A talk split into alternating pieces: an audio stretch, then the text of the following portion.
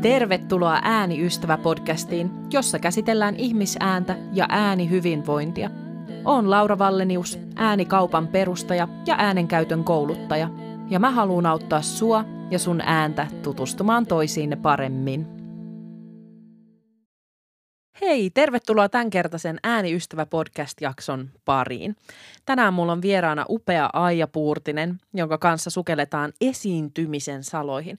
Mitä kaikkea siellä on, mitä äänenkäyttäjä voi ottaa huomioon niin, että ääni toimii hyvin, niin että esiintymistilanne onnistuu ja ääni palvelee siinä mahdollisimman hyvin. Kiitos, että olette mukana. Kiitos myös sadoista kuuntelukerroista, joita tämä podcast on jo tähän mennessä saanut. Ihanaa, että teitä on niin paljon siellä kuulolla.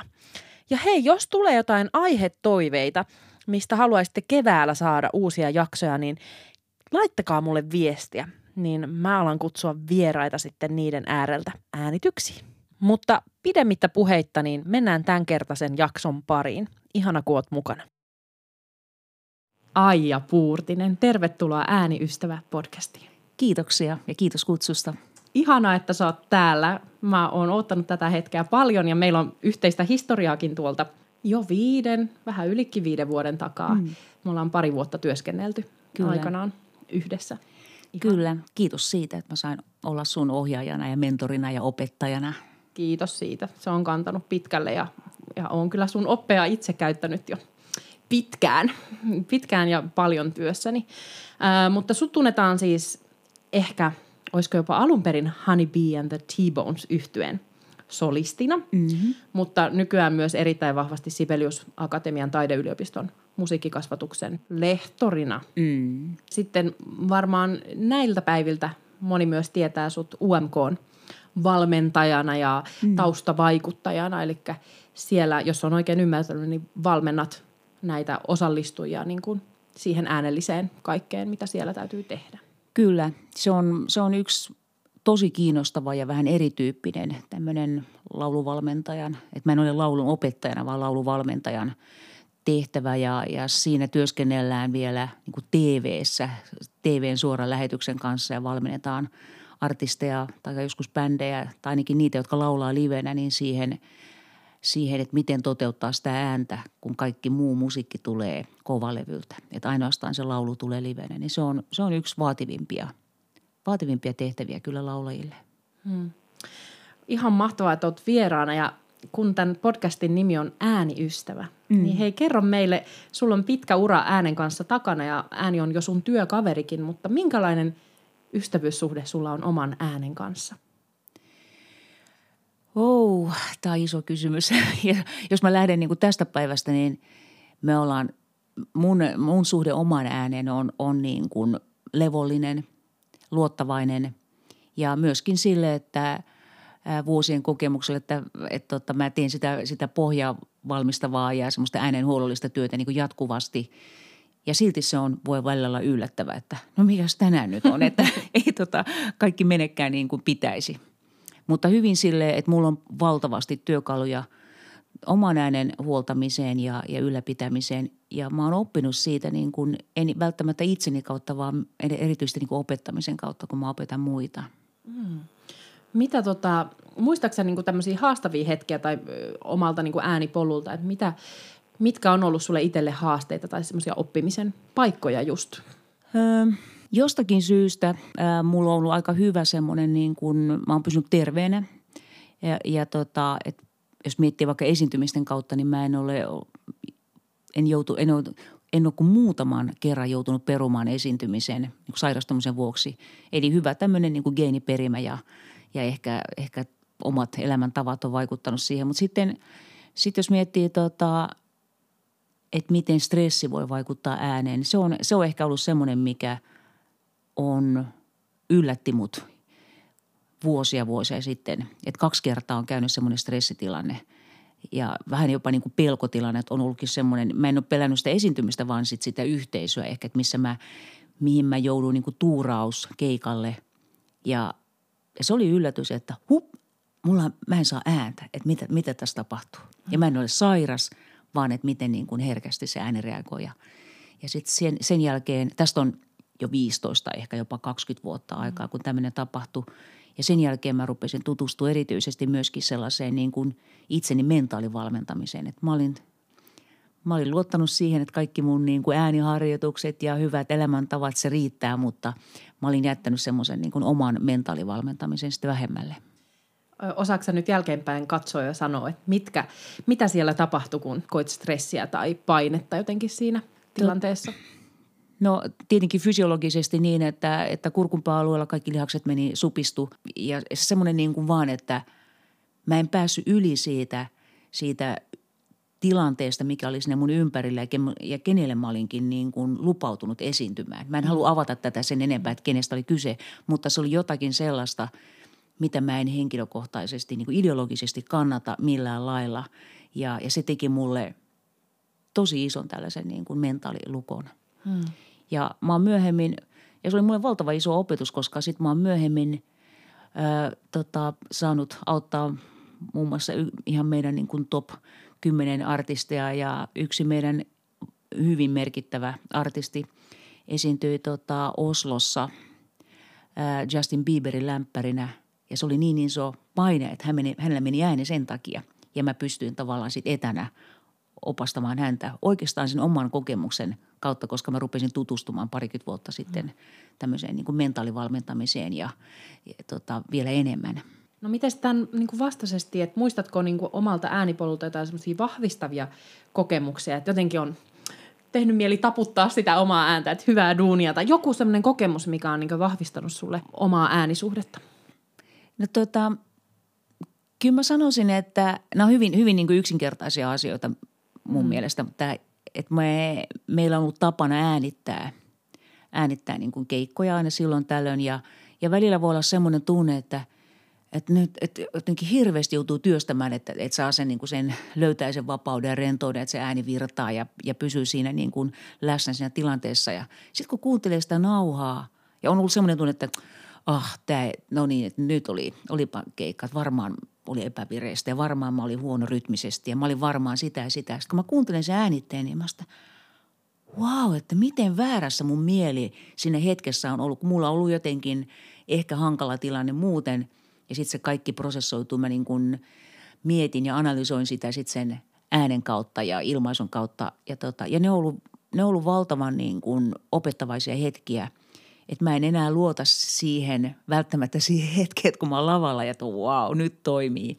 Ja sitten kun mä kuuntelen, no eihän tämä nyt niin hyvin. Nyt mä niin kyllä lähden kyllä niin all over the place ja mä oon nyt niin tunnelatauksissa, että, että mä en, se katoaa se fokus ja että, että ne on niin kuin opettavaisia hetkiä kyllä tarkastella sitä omaa esiintymistä ja ääntä jälkikäteen.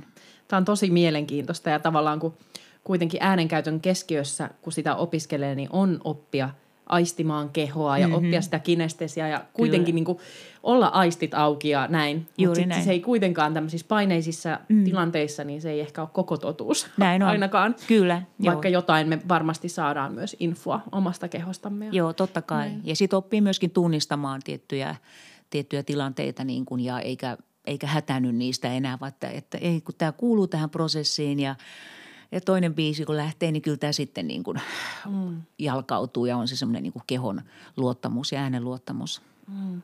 Jotainkin kertoo varmasti niin sullakin kokemuksen tuomasta semmoisesta armollisuudesta, että tietää, että se koko keikka ei ole menetetty, jos tapahtuu Kyllä. jotakin siinä alussa Joo. tai, tai näin. Joo. Mm. Ja niin paljon kuin mä puhun ö, valmennettaville henkilöille, niin, niin tota, kollegoille siitä jännityksestä, niin – en mä voi luvata, että siitä pääsee koskaan eroon ja sitten se ei ole vihollinen. Se on, niin kuin, se on mulle niin kuin adrenaliinia ja, ja että sitä täytyy oppia vaan käyttämään oikealla tavalla. Hmm. Hmm. Miten sä näet äänen ammattilaisena ja toisaalta äänen käyttäjänä niin, niin kuin äänen, keho, mieli, sen niin kuin yhteyden? Miten kaikki on yhteydessä toisiinsa?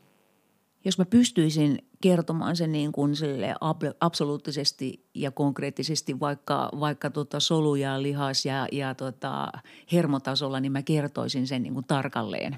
Mutta mun mielestä se on niin kuin se mieli on, se täytyy virittää ensimmäisenä ja sitten se ajatus tulee kehon kautta. Sitten se ääni on se viimeinen asia, joka tulee ulos.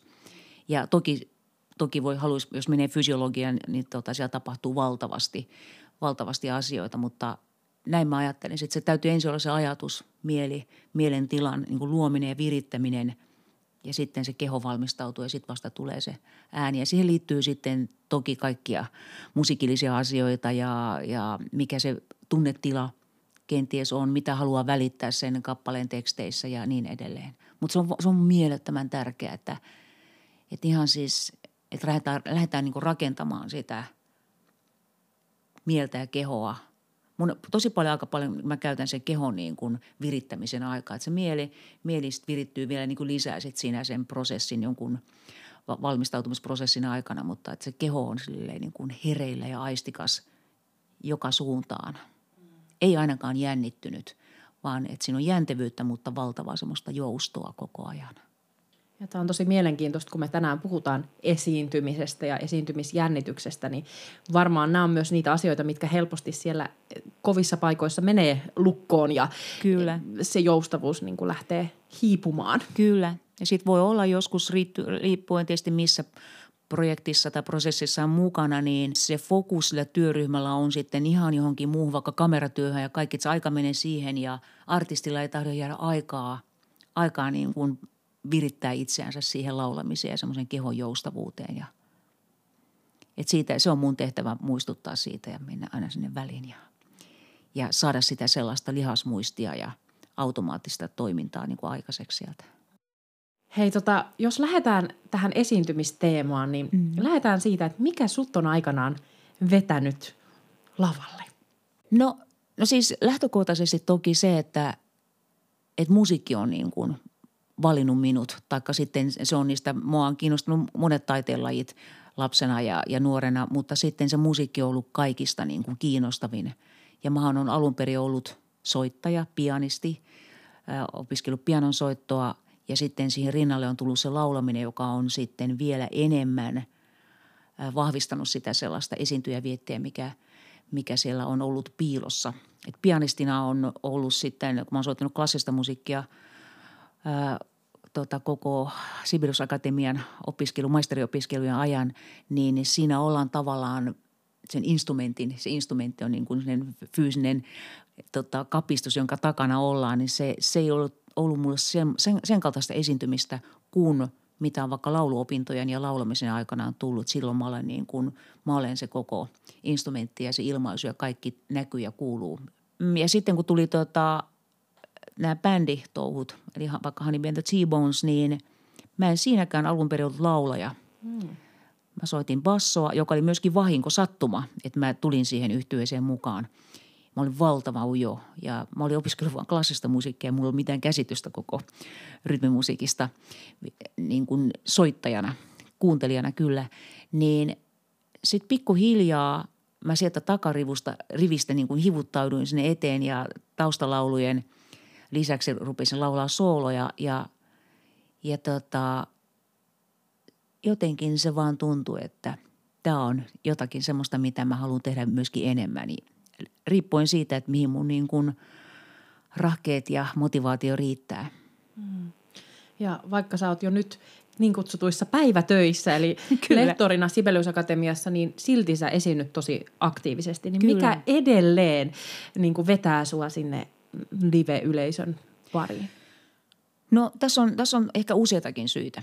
Että tota, toki ta, mä oon niin pitkään tehnyt am, muusikkona ja ammattilaisena artistina töitä, että toki mulle tulee esiintymistarjouksia, mua pyydetään, että se on niin kuin ihan osa mun työtä. työtä ja, ja mä olen sillä tavalla rajoittanut esiintymistä, että mä teen vaan semmoisia, mitkä mä katson, että ne on mielekkäitä. Plus sitten, että, että se kohdeyleisö tietää – ketä he ovat tulossa katsomaan. Että, että mun ei tarvitse saada kaikkia maailman keikkoja, keikkoja vaan että ne on aika silleen niin kuin kohdistettu. Ja sitten plus, että mä tarvitsen palautumisen aikaa ja mulla on päivätyö, että mä en voi ihan niin paljon tehdä öisin. Sitten toki tota, mä uskon vahvasti siihen, kun mä opetan ja valmennan niin paljon, että mitä enemmän mä teen itse, niin mulla pysyy tosi hyvin niin kuin ajatuksissa ja mielessä se, että miltä tuntuu nousta lavalle – mitä se on se prosessi, kun sä valmistaudut vaikka yhden kappaleen esittämisen tai sitten kokonaisen niin kuin livekeikan, mitä siihen tarvitaan äänellisesti. Plus vielä kolmantena, musta ollut todella mielenkiintoista. Mullahan on tallenteita omasta äänestä kaksivuotiaasta saakka. Ja mua kiinnostaa, että mi, mitä mun ääni, mitä tota, miten se niin kuin, miten se on muuttunut ja miten, mä, miten se kestää, mitä mä tartten niin kuin tämän ikäisenä ihmisenä ihan se äänen huolellisen, huolellisen toimintaan, niin kuin millaisia harjoitteita mä nykyään tartten. Mm. Ja se on ehkä sitten sellainen prosessi, minkä mä puran sitten viimeistään siinä vaiheessa, kun mä en esiinny lainkaan, taikka, mm. taikka mitä tahansa, että mä en katso, että mun, mun niin kuin laulutekniikka ja se, että mun ääni palvelee enää sitä, mitä mä haluan ilmaista, niin, niin mä toivon, että mulla on viisautta lopettaa ajoissa. Mm. Saadaanko me jotain maistiaisia nyt siitä, minkälaisia huoma oivalluksia sä oot tällä hetkellä tehnyt, että kuitenkin verrattuna vaikka kaksikymppisen ääneen, niin mitä huomioita? No huomioon ainakin sellainen toki, että tämä on, nämä on ihan yleisiäkin asioita, että äänen palautumiseen menee enemmän aikaa. Mm. Ja, ja tota, että mä en pidä siitä. Mulla on saattaa olla kolmen tai neljän niin kuin päivän esiintymisputkia putkeen, mutta se ei ole mulle enää niin kuin mielekästä. Että sitten mä, olisi kiva, että olisi pari ja sitten olisi vähän niin kuin taukoa. Että se, on, se on yksi semmoinen niin kuin merkittävä.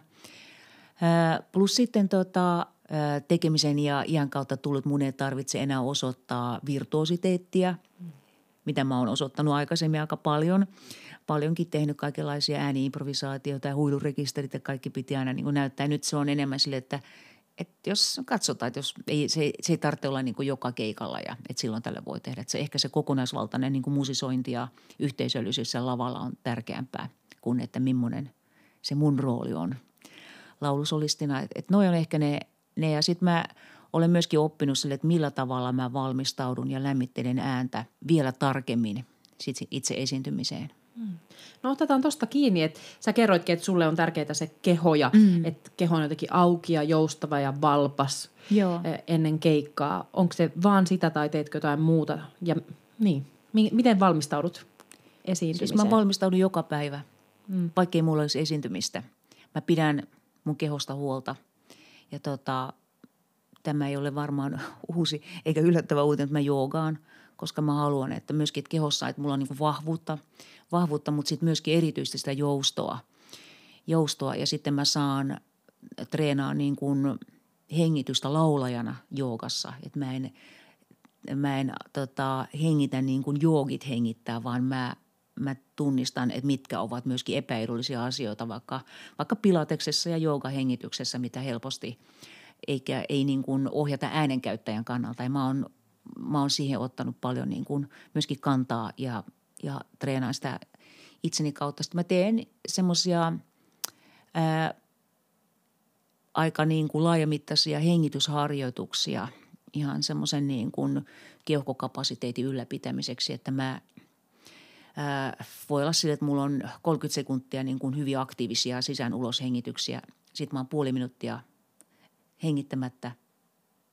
Sitten mä otan tavallaan että tämmöisiä niin kuin treenejä mä oon opiskellut tuolta tuolla saanut vinkkejä jollekin, jollekin, jossakin konferensseissa ja sitten teen tuommoisen yhden videon kanssa yhtä aikaa niitä – ja kuulostaa, että toi on ihan siis todella kehon vahvistamista, Kyllä. että se niin kuin jaksaa sen kuormituksen, mitä Kyllä. esiintyminen sitten ja, vaatii. Ja samalla se on myöskin niin kuin mentaalia vahvistamista, että ne on aina mulle niin kuin, se on mun omaa aikaa. Ja vaikka mä joogaan ryhmässä, niin mä olen niin kuin, muu, muu ryhmä antaa mulle vain energiaa, että ne ei ole niin kuin tavallaan mulle läsnä. Että mä oon hyvin silleen niin kuin keskittynyt siihen oman kehon ja, ja hengitykseen silloin. Mm-hmm. Mitä tota, sit just ennen keikkaa, keikkapäivänä, siellä on mm. tietysti aina se reissaaminen yleensä taustalla ja sinne keikkapaikalle saapuminen, roudaaminen, mutta miten sitten äänen kanssa? Tota, mm, mä käytän, mä en tiedä onko tämmöinen tuttu kuin humidifier, semmoinen mm. mäski.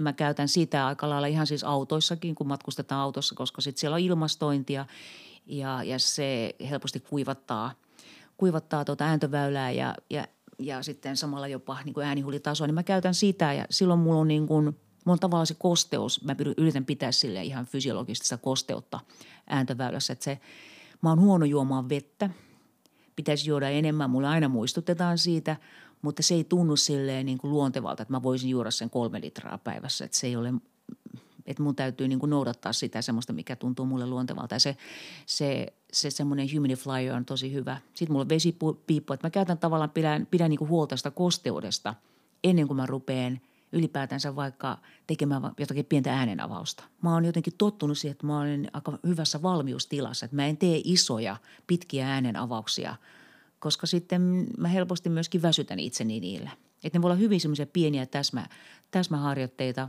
välillä vähän raspberrya tai jotakin niin kuin ihan puheharjoitteita, puhe, niin kuin vaikka baa ja maa, maa, mä haen niin kuin vaan sitä semmoista, että kurkun pää olisi jotenkin semmoisessa balanssitilassa ja aistimus siitä kehosta. Mm. Että niitä niin paljon, kun mä oon opetellut kaikkia ääniharjoituksia, niin mä en tee niitä ennen keikkaa. Et mä, mä harjoittelen niitä sitten semmoisena päivinä, kun ei ole keikkaa. Mm. No miten sitten keikan aikana? sä astut lavalle ja Joo. biisi alkaa ja näin, niin kuinka paljon sä niin ajattelet silloin ääntä tai soundia tai tiedätkö, jotain äänellistä vai miten sä niin katot sen? En mä ajattele ollenkaan siinä. Mm. Mä ajattelen vaan sitä, sanotaan vaikka sitä yhtyettä mm. ja erityisesti mä ajattelen sitä yleisöä ja sitä kiitollisuutta, että, tota, että mä saan olla tässä niin heidän kanssa ja, ja jotenkin siinä on valtavan niin kuin hyvä sellainen niin kuin – levollinen tila. Mm. En, mä, en mun tarvitse ajatella ääntä. Sitten jos on, on huono päivä, niin sitten mä saatan ajatella, että, että siinä vaiheessa kun on kitarasoolo, niin mä saatan tehdä sitten tota, että jos mä tunnistan, että mulla on jotakin niin kuin, vaikka jotakin alkavaa flunssaa, mikä, mikä ei ole kuitenkaan ollut esteenä sen sille esiintymiselle, niin mä saatan tehdä tota, ihan tämmöisiä niin kuin narinoita siinä. Mä hymyilen ja että mä rentoutan niin kuin sitä äänihuulitasoa, jos mä koen, että siellä ei nyt kaikki ole ihan silleen parhaassa valmiustilassa. Kukaan ei kuule sitä eikä näe, mutta, mutta se on toiminut mulle myöskin semmoisena kivana apuna. Tai jos mä oon tehnyt jonkun ison, ison belttauksen, belttauksen niin sitten sen jälkeen monesti on, ja sitten sen jälkeen lähtisi vaikka muutaman tahdin jälkeen joku semmoinen hyvin niin kuin pieni, hiljainen – tiivis ää, tota, ilmaisullinen joku fraasi, niin siinä välissä mä saatan tehdä tuommoisia niin kuin narinoita. Mm. Se rentouttaa äänihuulia. Mm. Nyt mä oon paljastanut senkin, mutta oppilaat, mun oppilaat tietää tämän ja mä neuvon aika monelle ammattilaiselle sitä, koska et, et hyödyntää sitten niin kuin äänihuulitasolla ja kurkunpäätasolla sitten semmoisia, että osaa tehdä semmoisia rentouttavia juttuja. Et joskus teen itsekin, mutta todella harvoin nykyään. Ja sehän on vasta äänen tuntemusta sitten lopulta. Että Kyllä. Antaa äänelle sitä, mitä se tarvitsee ja mistä se hyötyy. Kyllä. Ja mm. mä aina valitsen niin kun, silloin, kun mä saan päättää, ja aika usein mä saan päättää, millä mm. kappaleella mä aloitan, aloitan keikan. Niin mä aina valitsen semmoisen, että se on mun äänelle hyvää materiaalia, että mun ääni ehtii tavallaan niin kuin tottua siihen akustiikkaan, missä, missä ollaan. Ja, tota, ja sitten sen jälkeen se voi lähteä sitten ties mihin raiteille sitten. Mm. Mutta että ensimmäinen kappale pitää olla aina semmoinen, että se on hyvässä lihasmuistissa ja, ja se on niin kuin myöskin niin kuin tunnelmallisesti ja, ja tempollisesti ja rytmisesti niin kuin mulle sopiva. Mm. Oltiin oman yhtyeen kanssa viime viikonloppuna keikoilla ja ko- ko- kohdattiin tämmöinen aivan nuori upea muusikko – alle 20 ja hän sitten kysyi meiltä, että tehdäänkö me keikoilla virheitä. Ja mm. todettiin, että voi kyllä.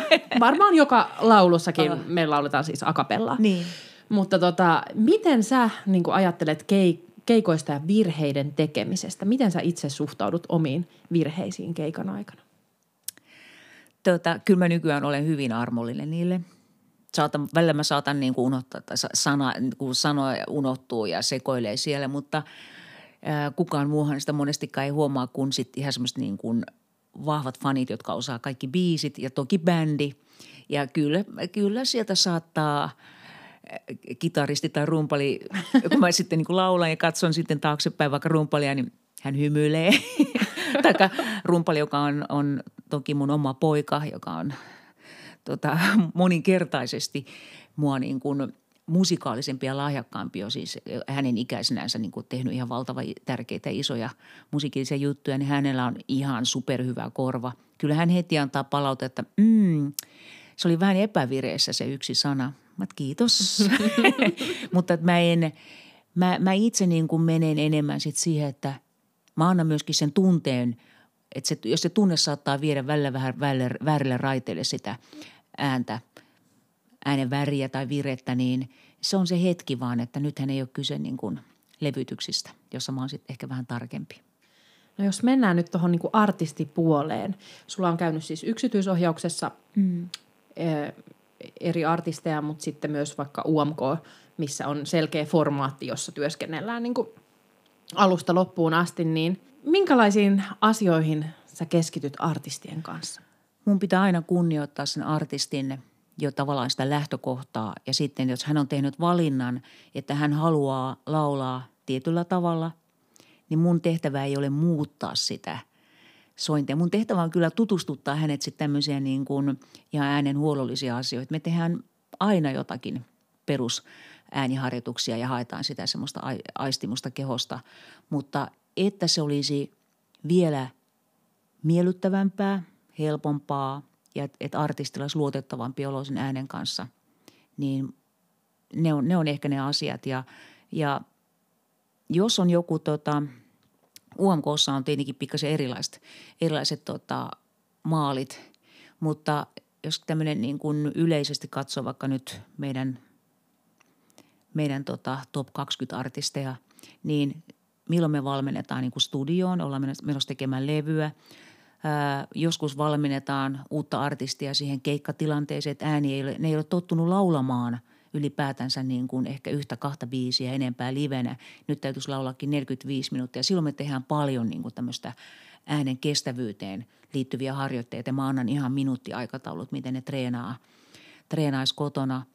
Välillä tota, on ihan tämmöisiä haasteita, että ääni ei tahdo ihan siis pitkä, tämmöisellä niin kuin, pidempäänkin aikaa niin kuin työelämässä olella artisteilla, että ääni ei kestäkään. Ja se voi liittyä ikään tai se voi liittyä johonkin hormonaaliseen tilanteeseen elämässä. Ja, ja sitten esimerkiksi jotkut artistit ovat hyvin, hyvin puheliaita.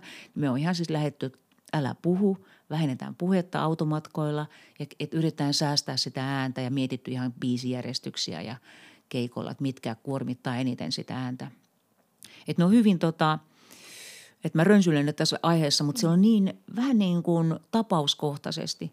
Joltakin yritetään poistaakin nasaliutta, jolta joku haluaa pitää sitä nasaliutta, koska se on my, myynyt tota, ja radiosoitot ovat järisyttävän isoja, niin mun tehtävä ei olla sanoa, että ei toi ole niin kuin toiminnallisesti ihan paras vaihtoehto.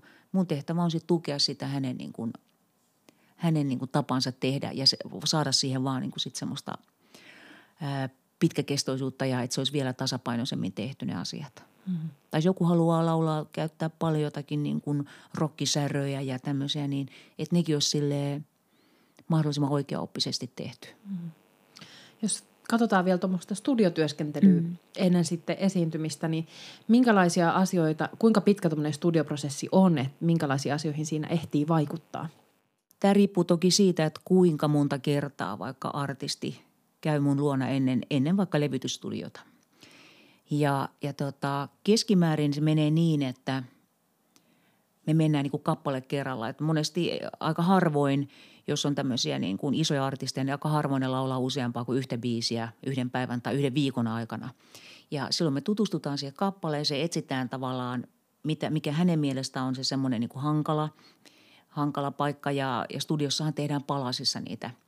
Sitä äänitetään sitä kappaletta. Yritetään katsoa, että johtuuko se jostakin, missä on kielen asento, mikä on tämä leuko ja kielen rentous. Se voi olla tämmöinen niin kuin tekstiin liittyvä, liittyvä joku hankaluus, että artikuloi jotenkin jännittyy jossakin T-kirjaimessa ja tuplakonsonanttia vähän korkeammalla, niin se saattaa aiheuttaa niin kuin hankaluuksia, että tekstin tekijä ei ole ymmärtänyt, että mitkä olisi hyvät, hyvät niin kuin vokaalit vaikka tietyllä korkeudella – että sinne, ei, sinne D2 ei kannata ottaa sitten sana, vai ehkä joku muu.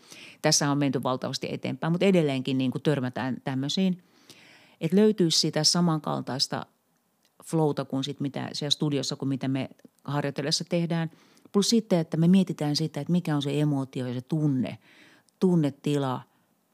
Ja tota, ja silloin kehitellään kaikenlaisia. Välillä laitetaan, tiedätkö, mikrofonista valokuvia ja välillä tota, että et voiko liikkua, koska studiossa ei taas voi liikkua hirveästi, mutta jotakin semmoista, että löytyisi, että siinä kehossa olisi joustua, ettei joudu paikallaan laulamaan, koska sitten saattaa jännittyä se koko keho ja, ja kurkun pääalue. Että tämän kaltaisia. Mm. Ja mä tuon monesti niin kuin, jos on artisti, joka on itse tehnyt biisin, niin sitä helposti unohtuu se sellainen, että mistä tämä syntykään tämä kappale, mistä tämä oikeasti kertoo. Niin mä tuon sinne, ja mulle se on niin kuin heti kristallinselvä joku sille, minkä, miten mä aistin, että mistä tämä kertoo. Ja, ja monet artistit ovat olleet kiitollisia, kun mä oon palauttanut heidät se asia, että hei, että niin, että mä oon nyt vaan laulunut tätä, mutta kyllä mä muistan sen hetken, kun tämä teksti ja tämä sävellys syntyi. Mä sitten, pidä se hetki mielessä vaikka, tai joku muu hetki, että tota, että se on niin kuin pakko palauttaa mieleen. Muuten siitä tulee jotenkin vain sen suoritus ja rupeaa menee niin kuin liikaa siihen äänen tekemiseen. Ja se, se on, ne on pieniä asioita, mutta sitten kun löytyy se tunnelma, niin se on käsittämätöntä, että miten, miten vaikuttavaa se on kuulijalle. Hmm. Ja tuossa levyprosessissa varmasti niin kuin pyritään palaamaan siihen tunnelmaan ja niin kuin kirkastamaan se hyvin vahvasti. Kyllä. No jos mennään nyt sinne keikkaelämään ja keikkaan valmistautumiseen, niin mm-hmm. otetaan vaikka ensin toi esiintymisjännitys, kun sä oot kohdannut moni, toki myös ihan niin kuin lauluopiskelijoita ylipäätään, mm. konserttiin valmistautuminen, niin miten niin kuin, mitä sen esiintymisjännityksen kanssa niin kuin olisi hyvä tehdä tai miten siihen tulisi suhtautua? Öö, no kyllä mä monesti niin kuin kannustan – ottamaan kaikkea muitakin niin kuin apuja, vaikka tota, että et tavallaan lukee asiasta ja, ja tota, jos meditoi, niin hyödyntää sitä, aika miettii niin kuin harjoitellessa, että okei, tämä on nyt se hetki, kun mä nousisin niin kuin lavalle. Että se ei ole nyt se turvallinen luokkatilanne tai sitten se mun työhuone, missä harjoitellaan, vaan että nyt mä lasken kolmeen ja nyt tavallaan sä nousitkin lavalle ja sun täytyy niin kuin kuvitella se yleisö sinne eteen – mindfulnessia, ka- kaikkea mahdollista, jos se tuntuu niin kuin sopivalta. Mutta ettei luota siihen, että no kyllä se sitten viides biisin, en mä siitä jännitä, vaan että et tota, sit jos onkin vaan se yksi kappale, minkä esittää, niin että saisi mahdollisimman turvallisen olon ja sellaisen, että mä haluan mennä ja, mä, ja mä, on, mä riitän sellaisena kuin mä olen nyt. Ja, ja sehän on selvää, että – kaikki osaa ne kappaleet. Ei, ole, ei tarvitse sitä pelätä, että mä en osaa sitä kappaletta tai mä, mä en muista nyt, mistä se lähtee, mistä kohdasta se laulu lähtee ja mikä se sävel on. Eihän sellaisesta ole kyse, vaan ne on ihan sitten niin kuin muita asioita. Että mä oon tukemassa siinä, mutta mä kannustan niin kuin, että myöskin kaikkea muuta tukea. Että jos on vaikka joku tota jo käy terapiassa tai mitä tahansa, että pystyy keskustelemaan niin kuin niistä asioista myöskin muiden kanssa. Että se ei liity ehkä välttämättä aina pelkästään esiintymiseen, vaan se, siihen voi liittyä myöskin muita asioita elämässä. Mm. Jep.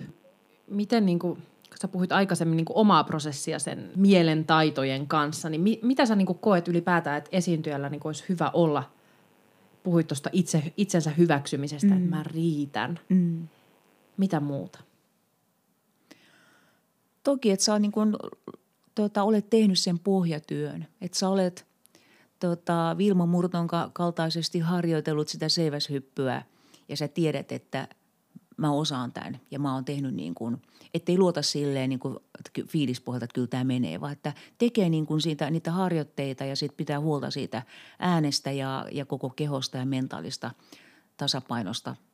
Että niin kuin ajattelee sitä ja, ja ajattelu on myöskin harjoittelua. Sun ei tarvitse aina konkreettisesti tehdä asioita, mm. mutta että sä mietit ja valmistaudut siihen tehtävään, niin kyllä se on, se on mun mielestä todella tärkeää. Mä en, ole, mä en mene kenenkään kotiin ja ne monesti ne on pieniä hetkiä, kun mä tapaan nämä ihmiset. Ja sitten se 99 prosenttia on jotakin muuta. Se täytyy, se täytyy vaan niin kuin sitten sen artistin laulaja itse ottaa vastuu siitä. Onhan meillä vuosikymmeniä saatossa ollut artisteja, jotka on jännittänyt niin paljon, että ne on jouduttu niin tyrkkäämään sinne lavalle ja että ne tärisee ja oksentaa ennen esiintymistä ja, ja siitäkin helposti tulee vähän sellainen rituaali, jos et sä pohdi sitä asiaa. Jos on ok oksentaa ennen esiintymistä jännityksen takia, niin, niin mikäpä siinä. Mä en tekisi sitä, koska se ei tee äänihuulle lainkaan hyvää. tota, Mutta kyllä mä ottaisin, jos tunnust, tunnistaa itsessänsä tällaisen, niin, niin ottaa niin kuin, että mitkä, testata erilaisia työkaluja, mitkä sopis mulle ja keskustella muiden kanssa ja itsensä kanssa ja, ja, tota, ja muistaa, että tämä on niin kuin, ilo, se esiintyminen on ilon asia myöskin. Mm. Hän on aika upeita hetkiä, että on saanut sen oman tärkeän asian Kyllä. kanssa päästä niin kuin lavalle. Näin on, joo. Mm. Jep. Äh, no miten sitten toi UMK-puoli, siellä tosiaan niin kuin on paljon nuoria artisteja, toki mm. siellä on hyvin kokeneitakin ollut nyt viime vuosina mukana, mutta tota, monia tämmöisiä, jotka tunnetaan ehkä yhdestä muutamasta laulusta ja mm. Tai niin, miten sä kuvailisit sitä prosessia, kun tehdään live-lähetystä, on niin todella paineinen se yksi pieni muutaman minuutin hetki, kun siellä lavalla ollaan. Niin mitä erityispiirteitä Joo. siihen liittyy? Tämä on ehkä niin kuin, mm, tuossa aikaisemminkin jo mainitsin, yksi vaativimpia, vaativimpia niin kuin live-esiintymisiä. Ja sanoisin, että aika suuri osa UMK-kilpailijoista, vaikka ne olisi kokeneitakin artisteja, niin ei ole tehnyt TV-keikkaa niin, että toki, että meillä on in eli tämmöiset korvamonitorit on esiintyillä, mutta että kaikki materiaali, ihan kaikki materiaali tulee niin kuin kovalevyltä. Että ainoastaan se, ja sitten sieltä saattaa tulla myöskin sitä omaan liidi, eli sun solistisen laulun lisäksi myöskin laulutuplauksia, jotka tukee niin kuin normikeikolla. Mutta sitten taas UMKssa ja Euroviisuissa on tietyt säännöt, joita me, meidän täytyy noudattaa. Ja se tilanne on, on niin kuin hyvin poikkeuksellinen. Monen kanssa opiskellaan ihan sitä, että se voi olla ensimmäinen kerta, että ne käyttää korvamonitoreja. Että mitä ne kuulee ja, ja tota, miten ne oppii niin kuin toimimaan sitten live-tilanteessa – Ää, mä palaan pikkasen Kelaan vielä taaksepäin, mutta nämä on niin kuin tavallaan mitä, mihin, mitkä on sen isot asiat, mitä työstetään. Mutta mun, mun niin kuin yhteistyö alkaa artistien kanssa jo syksyllä. Eli sanotaan syyskuussa, kun valitaan vuoden 2024 Euroviisu tai UMK-finalistit. Ja tota, mä saatan tehdä, mä teen osalle koelaulut – että mä, jos mä en tunne artistia ja sitten mä en tiedän kokemuksesta, että levyllä voidaan tehdä vaikka mitä. Me ollaan studiossa, niin kaikki voidaan korjata ja mun tehtävä on ö, arvioida myöskin, sitten mä laulataan joitakin kilpailijoita mahdollisesti ja arvioida, että selviytyykö nämä tai pystytäänkö me saada, saamaan niin kuin se laulu sille tasolle, että se toimii livenä. On hyvä muistaa, että ihan uudet artistit – ei ole koskaan laulanut, tai sanotaan kaikki kilpailijat, ne ei ole koskaan laulanut sitä kappaletta alusta loppuun. Se on tehty studiossa palasena. Mm. Ja sitten me ruvetaan harjoittelemaan sitten heti syksyllä, että me ruvetaan laulaa sitä kappaletta alusta loppuun. Käydään tämmöisiä, mä kuuntelen ja teen semmoisen analyysin siitä kappaleesta, okei, nämä on, toi on haasteellinen paikka, ruvetaan treenaamaan tota, tai mä kuuntelen, mitä, mitä sitten artisti, miten hän toimii ja miten hän niin kuin selviytyy ja niin edelleen. Ja etsitään niitä yhdessä niitä semmoisia haasteellisempia paikkoja. Sitten mä annan harjoitusohjeita ja me äänitetään, mä videoon kaikki meidän yhteiset harjoitukset ja he saa sitä sellaisen heti myöskin sille, että ne pystyy itse, että heidän täytyy itse tunnistaa ne asiat. Eikä aikaisemmin puhuttiin siitä, että mä voin kuvitella joku keikka, että ah, nyt mä menin hyvin ja mä kuuntelen, niin ah, ei, ei, ei, ei, ei. Että, vaan että he rupeavat tunnistamaan, että – me äänitetään ja he tunnistavat, että okei, tuossa ei tuntunut yhtään hyvältä, mutta toihan kuulostaakin hyvältä. Mä okei, että nyt tutustutaan siihen tunteeseen, että se ei ollut semmoinen joku wow-fiilis, että, että tota, vaan että se olikin sellainen vaan, että joku, joku mitä ei pysty ehkä sanallistamaan, mutta että se olikin oikea, se oli niin oikean suuntainen. Ja sitten toki mä, kaikki saa, kaikki jo menee ostamaan vesipiippua ja tarvittaessa resonaattoriputkea ja, ja tota, että heillä on niin kuin tietoa siitä, että mitkä asiat myöskin he, että me, he voivat itse niin kuin työstää ja auttaa sitten semmoista kurkunpään tason rentoutta ja, ja, ja niin edelleen. Ja et, et, tota, tämän kaltaisia on. Se syksy menee niin.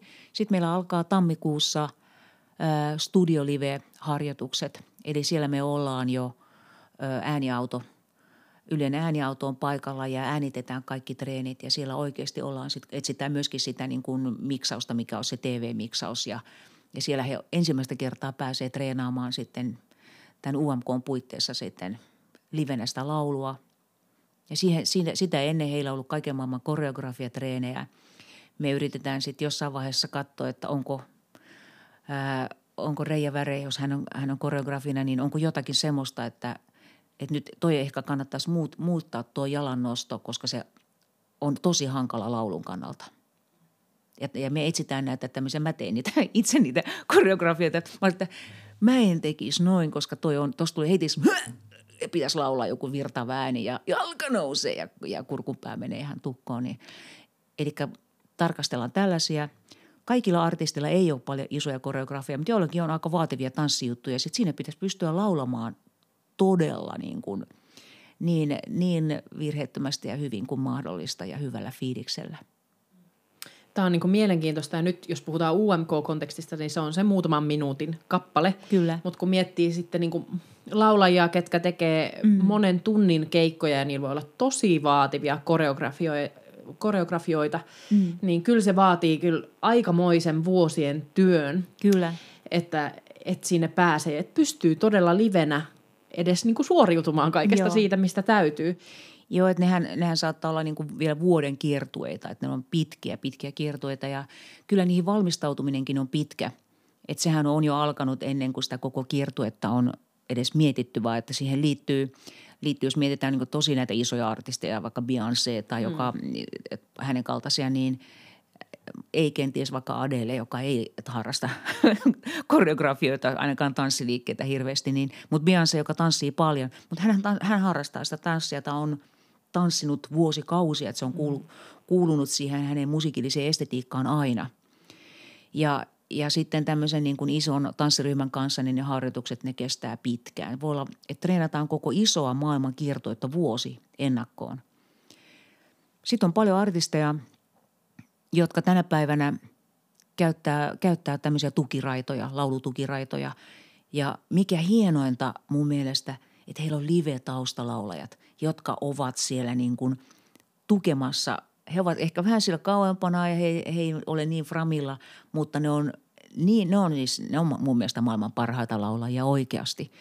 Ja, ja tota, ne pystyy niin kuin sulautumaan kehen tahansa artistiin ja, ja he paikkaa sitten tarvittaessa jonkun kohdan, mitä ei tule kovalevyltä tai ei haluta, että tulee kovalevyltä tai artisti tarvitsee siinä jonkun semmoisen hengähdystauon, niin ne, ne kyllä paikkaa siellä. Ja se ei ole keneltäkään pois.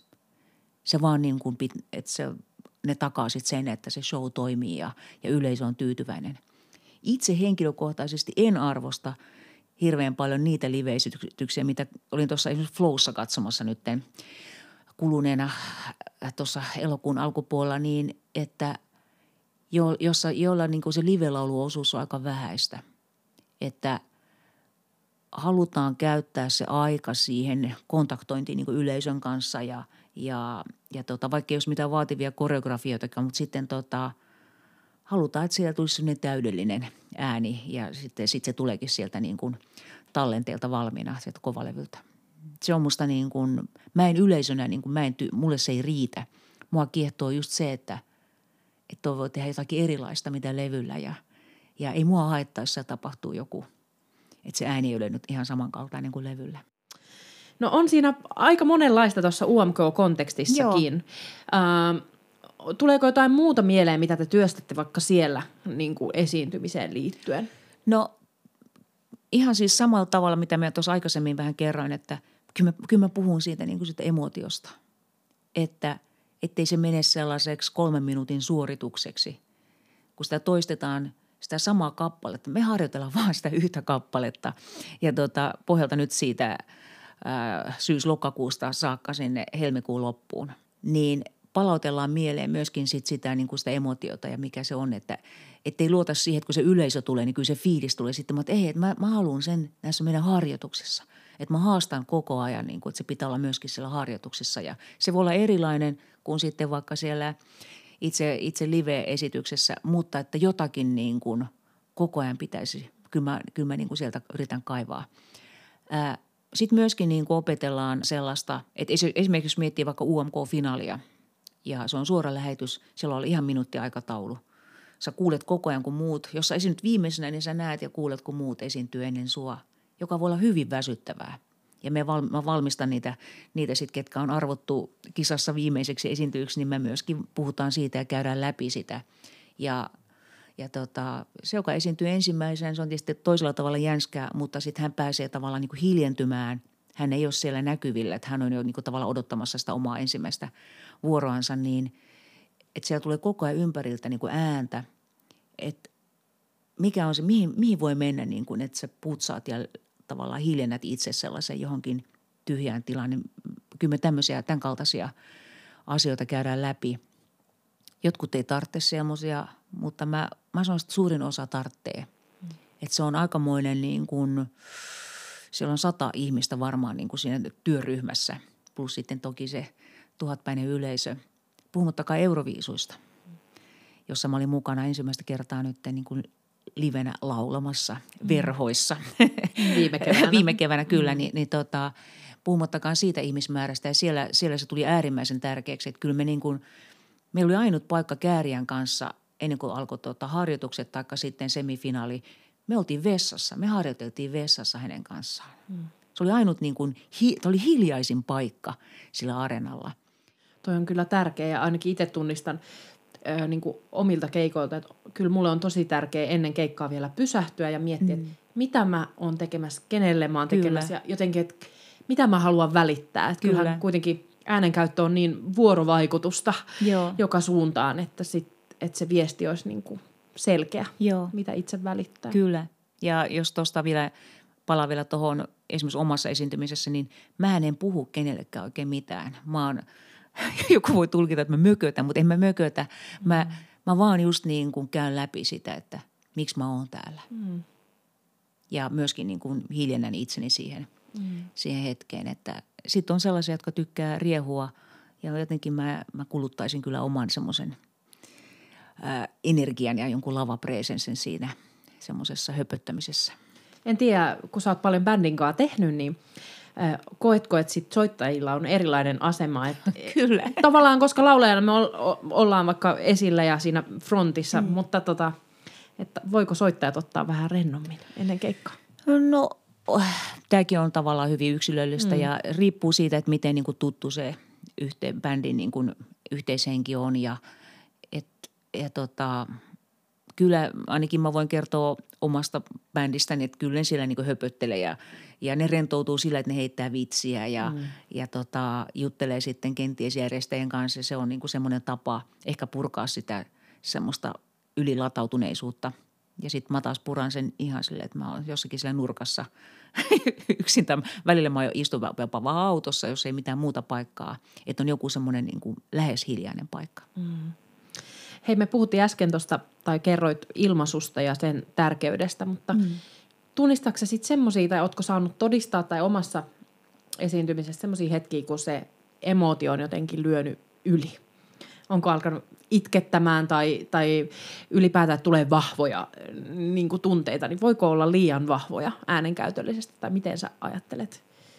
Nämä on varmaan sitä? vähän makuasioita. Mm. Että kokeeko kiusallisena sen, jos joku esiintyjä liikuttuu omasta tavallaan siitä tekstistä tai sitten siitä hetkestä. Tota, ei se mun mielestä, jos se sopii sille esiintyjälle ja jotenkin jos on niin kuin luonteva, niin ei se mua niin kuin niin kuin yleisönä ainakaan häiritsisi. Öö, en, en muista, että olisin koskaan itse esimerkiksi niin kuin liikuttunut sille omasta laulamisesta, mutta mä oon liikuttunut yleisöstä. Että mä en liikutu itsestäni, että wow. Mm. Mutta, mutta tota, kyllä mä sanoisin, että mulla on sitten taas ollut sellaisia niin kuin jopa yliluonnollisen niin kuin pyhä kokemus sellainen, mm. että – et tota, hyvin, hyvin niin kuin kohotettuja mm. hetkiä. Ja se ei ole semmoinen, että mä olen hyvä tai että mm. musta tykätään, vaan että se on tullut, mä en tiedä mistä se on tullut, mm. mutta tota, joo, näin mä sanoisin. Ehkä yliluonnollinen on, on ei ole paras sana, mutta kyllä mä sanon, mm. että se on, se on ollut hyvin niin kuin mm. sellainen niin kuin pyhä hetki ja mä oon ollut täysin sanaton sen jälkeen. Ja siitä ei edes uskaltanut puhua kenenkään kanssa, että mitenkään, koska se voi olla hyvin henkilökohtainen. Mm. Joskus se saattaa olla myöskin sen koko yhtyön kanssa sellainen valtavan sille, että ihan niin kuin nousisi jotenkin niin kuin ilmaan. Että se on hyvin, mutta harvemmin koko yhtyön kanssa, koska sitten heillä on sitten soittajilla niin omia tehtäviä. Vielä näistä tunteista, että kuitenkin jos sanotaan, että on paljon esiintymisiä, tämä oikeastaan voi olla myös puheeseen liittyvä, mutta, mutta lauluun nyt pysytään siinä, niin kun jos tulee vahva tunne, niin sehän usein voi viedä meidän instrumenttia vähän kiinni tai mm. tehdä jotain haitallisia asioita ja se ei välttämättä yhden keikan jälkeen vielä vaikuta ja tunnu, mm. mutta sitten jos onkin paljon ja sen instrumentin täytyy vaan kestää ja jaksaa pitkään, niin, niin, niin tota, miten semmoisia tunteita voisi niin hillitä ja hallita siellä lavalla? Tai onko jotain, jos huomaa, että nyt mulla niinku, se voi olla jännitys tai, tai vaikka se itkukin, että mm. nyt se lähtee tulemaan ja tekemään hallaa instrumentille, niin onko jotain vinkkejä siihen liveen? Kyllä, kyllä mun mielestä tämmöisiin kannattaa valmistautua niin kuin ennalta. Että tota, et kyllä mä sanoisin, että mä työstän mun artistien kanssa, varsinkin jos mä ja he ovat niin kuin avautuneet myöskin sellaisista niin kuin vahvoista jännityksistä ja, ja sitten kyllähän se kuuluu myöskin jo perusäänen käytössä aika, aika tota, voimakkaasti. Niin kyllä me työstetään niitä ennakkoon, ja tota, mutta sitten jos se tapahtuu lavalla, niin mun mielestä se, se hetki, että se, ennen kuin sä menet sinne lavalle, että se on, niin kuin, se on tosi tärkeää, että sä käyt sen oman semmoista, mihin mä oon menossa, miksi mä teen tätä. Ja hakea se semmoinen niin kuin onnellisuus ja levollisuus itselle. Ettei vaan niin kuin ryntäile paikasta toiseen ja nyt mä oon lavalle, nyt mä oon tuolla ja täällä ja sitten se yhtäkkiä tulee joku, joku voi olla joku tommonen niin kuin takauma jostakin vanhasta asiasta, joka voi yhtäkkiä trikata siellä. Että, että kyllä mä sanoisin, että se täytyy niin kuin, ennen kuin nousee lavalle, niin käydä siinä viimeistään läpi.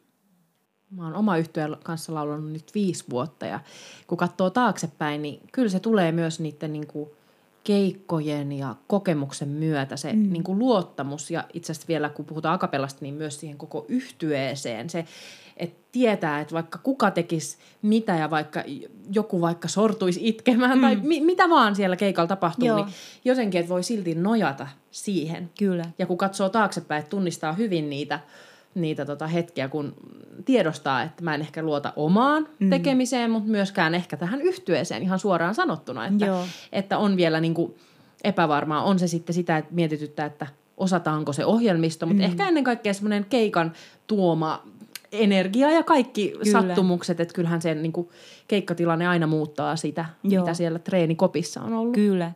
Ja noissakin on toki tota, jotkut ovat niin kuin luontevia, siis niin kuin luontaisesti esiintyjiä. Että niillä on hirmu, ne osaa olla heti niin kuin lavalla. Että se on valtavan niin kuin turvallinen ja kotoisa paikka. Ja sitten osa joutuu opettelemaan sitä, että ettei niin kuin jähmety ja jäykisty tai ole liian niin kuin, äh, kaukana siitä yleisöstä ne on niin kuin henkisesti, vaan että se, se, se tulee sitten niin kuin keikkojen mm. myötä. Hei, me aletaan pää, pääsemään niin kuin loppua kohti, mutta vielä keikkaelämästä sen verran, että – mitä sitten, kun jos ääni on huonossa kunnossa, mm. on, voi olla tosi paha flunssa tai erään muusikon tiedä, joka pienessä oksennustaudissa tänä kesänä keikkaili, niin tota, mitä sitten? No nythän me on palattu tämän covid-ajan jälkeen myöskin siihen, että, että on iso, iso kynnys perua mitään keikkoja. Covidin aikanahan se oli ihan selkeää, että, että jos oli, niin se oli niin kuin heti peruttiin, että ei kukaan lähtenyt keikalle, jos oli, oli niin kuin flunssaoireita – jos se tulee se tauti yllättäen, niin jota mä itse ehkä vähän ihmettelisin, että oppisi tunnistamaan niin kuin niitä oireita, että onko vähän, että ihan, olisiko tulossa, no ei tule. Että ei luota siihen, että, että nyt on tiistai ja mulla on perjantaina keikka, mulla on vähän niin kuin, olisikohan tulossa flunssa, niin kyllä mä rupeisin heti niin kuin lääkitsemään itseäni varmuuden vuoksi. Ihan mikä nyt on kenellekin sopivaa. Ja mulla itselläni ainakin sinkkipurkki, mulla on koko ajan mukana – mukana, että kun mä tapaan niin paljon ihmisiä, niin mä syön sitä joka tapauksessa aika paljon, vaikka mulla ei olisi mitään oireita. Ja sitten jos tulee oikein niin kuin tilanne, mikä mulla oli viime kesänä, kesänä, että on monta kymmentä ihmistä työryhmässä ja kaikki on riippuvainen minusta. Ja tota, kyllä mä menen sitten niin kuin lääkäriin ja sitten otan sille lääkärin määräämän sellaisen niin kuin vahvemman tropin ja lääkäri toki arvioi, että mitä mä tartten, tartten tota, ja jos mä haluan hoitaa sen keikan. Että kyllä mulla on niin kuin iso kynnys perua se esiintyminen, varsinkin kun on noin iso työryhmä. Sitten jos olisi jotenkin niin kuin pienemmällä työryhmällä, niin sitten aina yritetään siirtää, mutta sitten festivaali on festivaali. Just näin. Ja sitä ei siirretä seuraavaan vuoteen sitä esiintymistä. Mm. Mutta oppia ennakoimaan, pitää semmoinen niin kuin oma käsiapteekki, semmoinen survival kit mukana – ja siellä pitää olla jotakin tulehduskipulääkettä ja, ja sinkkiä ja, ja tota, mitä näitä kaikkia, jos käyttää, jos on tottunut käyttää suihkeita, niin sitten käyttää, mutta ylipäätään niin kuin, ja sitten ja sit vältellä semmoisia isoja ihmismassoja, koska nyt taas niin kuin taudit leviää ihan eri tavalla kuin tuossa joitakin vuosia sitten, kun me, me ollaan vähän rennommin liikutaan tuolla, niin ettei luota siihen, että en mä nyt saa mitään. Ja tämä onkin hyvä pointti, vaikka toi nenäsuihke tuli siitä mieleen, että meillä oli yksi joulu, kun oltiin yhtyenä kaikki vuorotellen kipeänä, niin kuin muutama viikon aikana, mm. kun tehtiin keikkoja, niin kappas, mulla lähti ääni, mä käytin nenäsuihketta, kun oli nuha, se vaan pahensi tilannetta, Joo. kun se kuivattikin äänen sitten Kyllä. totaalisesti, että siinäkin varmaan just toi, että mitä on tottunut käyttää, että niitä täytyy, Kyllä. toki elämä tuo niitä Joo. kokemuksia, mutta testailla myös, että Joo. mitkä toimii itsenä. Mä sain esimerkiksi kesällä lääkäri ää, totesi sitten, kaikki oli nämä C-vitamiinit ja sinkit, kaikki käytiin läpi, että, että semmoinen niin tehokuuri. Mutta sitten mä sain semmoisen inhalaattorin – ja tota, mutta siinä oli just se, että riski on se, että mullahan oli ääni siis, mä en ollut menettänyt ääntä. ääntä että mulla oli tosi paha yskä tuli ihan, ihan tota, yllättäen, joka vaan niin kuin, mä luulin, että se lähtee pois, mutta sitten päivä taukoa se tulikin uudestaan. Ja, ja mä sain inhalaattorin, mutta siinä oli myöskin niin kuin muistutettiin, tai lääkäri vielä muistutti, että sun mun täytyy ehdottomasti huudella se suu. Jos mä en tee sitä, niin mä menen, että ääni, tota, mä, se voi mennä huonompaan kuntoon. Mm. Joka tuntui musta tai kummallista, että mä nyt olen joka tapauksessa jo imennyt sitä inhalaattoria, että sehän on se siellä niin kuin ne kaikki myrkyt, mitä siinä on. Ja, ja, tota, ja mä tein näin, mutta mulla, mulla kävi siis positiivisesti. Mutta on iso riski ottaa jotakin semmoista, mihin ei ole tottunut, koska tota, mieluummin niin, että käyttää sitten vaan tuttuja, tuttuja tota, apteekin tuotteita tai lääkärimääräämiä tuotteita. Ja sitten muuten kaikki se aika, mikä on mahdollista – olla hiljaa. Et säästää se äänenkäytöllinen aika just siihen itse keikkaan. Plus sitten, että jos mä, mä pystyn omassa ohjelmistossa myöskin niin kuin varjoimaan sitä melodiaa, mutta sitten on tarvittaessa, että mun ei tarvitse tehdä niitä välttämättä niitä isoja belttausjuttuja, jotka ei ollut ongelma. Suurin ongelma olikin sitten ne pienet pianissimo-jutut. Se, niin tota, niin sitten ne ei ollut pianissimoa, sitten se oli ehkä metsopianoa. Että mä joudun sitten niin kuin neuvottelemaan, jos on ollut yskä niin, joka – joka on aiheuttanut äänihuulet on vähän turvoksissa, niin mä en pystykään tekemään ihan sitä hiljasta pientä. Ihanaa Aija, kun sä oot ollut vieraana, siis mikä näköala tämmöiseen esiintymiseen niin kuin toisaalta sun oman kokemuksen kautta ja ää, sitten niin kuin sen valmennuksen kautta, mitä mm. kaikkea sä oot tehnyt. Ää, mitkä olisi semmoisia äänihyvinvointiin tai ääniystävyyteen liittyviä vinkkejä, mitä haluaisit meidän kuulijoille jättää niin kuin liittyen – keikkailuun tai esiintymiseen ylipäätään? No ensinnäkin, tota, niin kuin mä tuossa aikaisemmin mainitsin, tämmöinen niin kuin, äh, tämmöinen survival kit olisi mukana aina, mm. mutta että niitä täytyy osata käyttää. Että tota, et tavallaan katsoa vaikka ohjatusti jonkun kanssa, että miten käytetään vesipiippua, että siitä olisi hyötyä. Että, että se kosteus on tosi tärkeää, koska sitten monesti esiintyessä siellä on savukoneita ja kaiken maailman ilmastointi, joka kuivattaa, kuivattaa nielua tosi paljon. Sitten, että jos käyttää resonaattoriputkea, että käyttää sitäkin mahdollisimman niin kuin oikein ja ohjatusti. Että se ei ole, että mulla on pii, vesi, tota, resonaattoriputkea, mä puhaltelen tähän, mutta tavallaan ottaisi sen optimaalisen, positiivisen tota, hyödyn siitä irti ja se tarkoittaa sitä, että käyttää sitä oikein. Ää, samoin, että tota, jos on ääniharjoituksia, mä, mä ilman muuta suosittelen, että niin käyttää kehollisia ja äänellisiä lämpäriharjoituksia, mutta nekin niin, että ottaisi vaikka yhden tunnin joltakin opettajalta, lauluvalmentajalta, että tekee ne oikein, että siitä on hyötyä. Niistä voi olla myöskin haittaa, että ne ei, tai ainakaan ne ei niin paranna sitä, sitä lähtötilannetta – ja vaikka lämmittelee tai tuo sitä sellaista niin kuin, venyvyyttä tai joustavuutta ääneen. Että jos tekee jonkun vaikka täryn tosi tiukasti ja kireesti, mä oon katsonut videon mä ano, ja kukaan ei kommentoinut, että teenkö mä sen vai miten mä teen sen, löydänkö mä siihen semmoisen vapauden. Että ne on tosi tärkeitä asioita. Ja aika pienillä, pienillä niin kuin omilla toimilla pystyy vaikuttaa äärimmäisen positiivisesti kehon linjausta miettiä, kun laulaa mikrofoniinkin, niin tavallaan tässä tulee monta asiaa, niin kuin, mm. että tavallaan, mutta että miettiä niin kuin ennakkoon, että mikä on se mun niskaryhti, kun laulaa mikrofoni. Että se helposti, että jos kukaan ei huomauttanut siitä tai sanonut, että okei, että korjaa tota, ah, wow, onpa paljon helpompaa. Että niin aika tota, pääsee paljon, paljon pidemmälle ja, ja tota, se vie niin kuin sitä koko, ja tulee niin kuin luottavaisempi olo siihen juttuun. Ja ja sitten se sellainen niin kuin miettiä, että miksi tekee tätä. Ja kaikki keikat on tärkeitä. Et muistaa niin kuin myöskin jokaisen esiintymisen niin kuin arvokkuus ja merkitys. Ne on kaikki tärkeitä. Wow. Näihin sanoihin on hyvä lopettaa. Kiitos Aija vierailusta ja ihanaa syksyä tästä eteenpäin. Kiitos.